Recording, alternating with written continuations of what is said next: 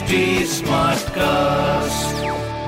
आप सुन रहे हैं एच डी स्मार्ट कास्ट और ये है लाइव हिंदुस्तान प्रोडक्शन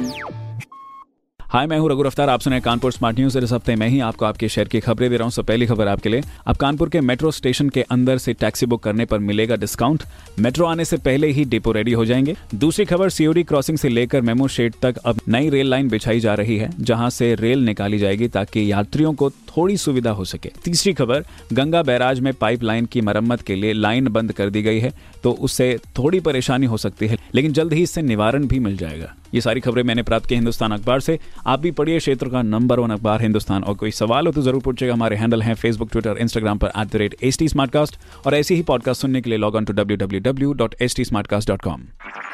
आप सुन रहे हैं एच डी स्मार्ट कास्ट और ये था लाइव हिंदुस्तान प्रोडक्शन